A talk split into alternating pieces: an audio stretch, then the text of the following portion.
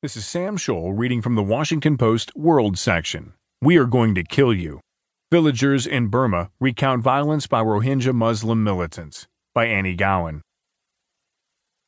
Sittwe, Burma. The Hindu woman wept as she vowed never to return home, where she said Rohingya militants slaughtered her son, daughter in law, and three granddaughters in August. They killed my family, Halu Bar La, 70, said through tears, at a camp for internally displaced.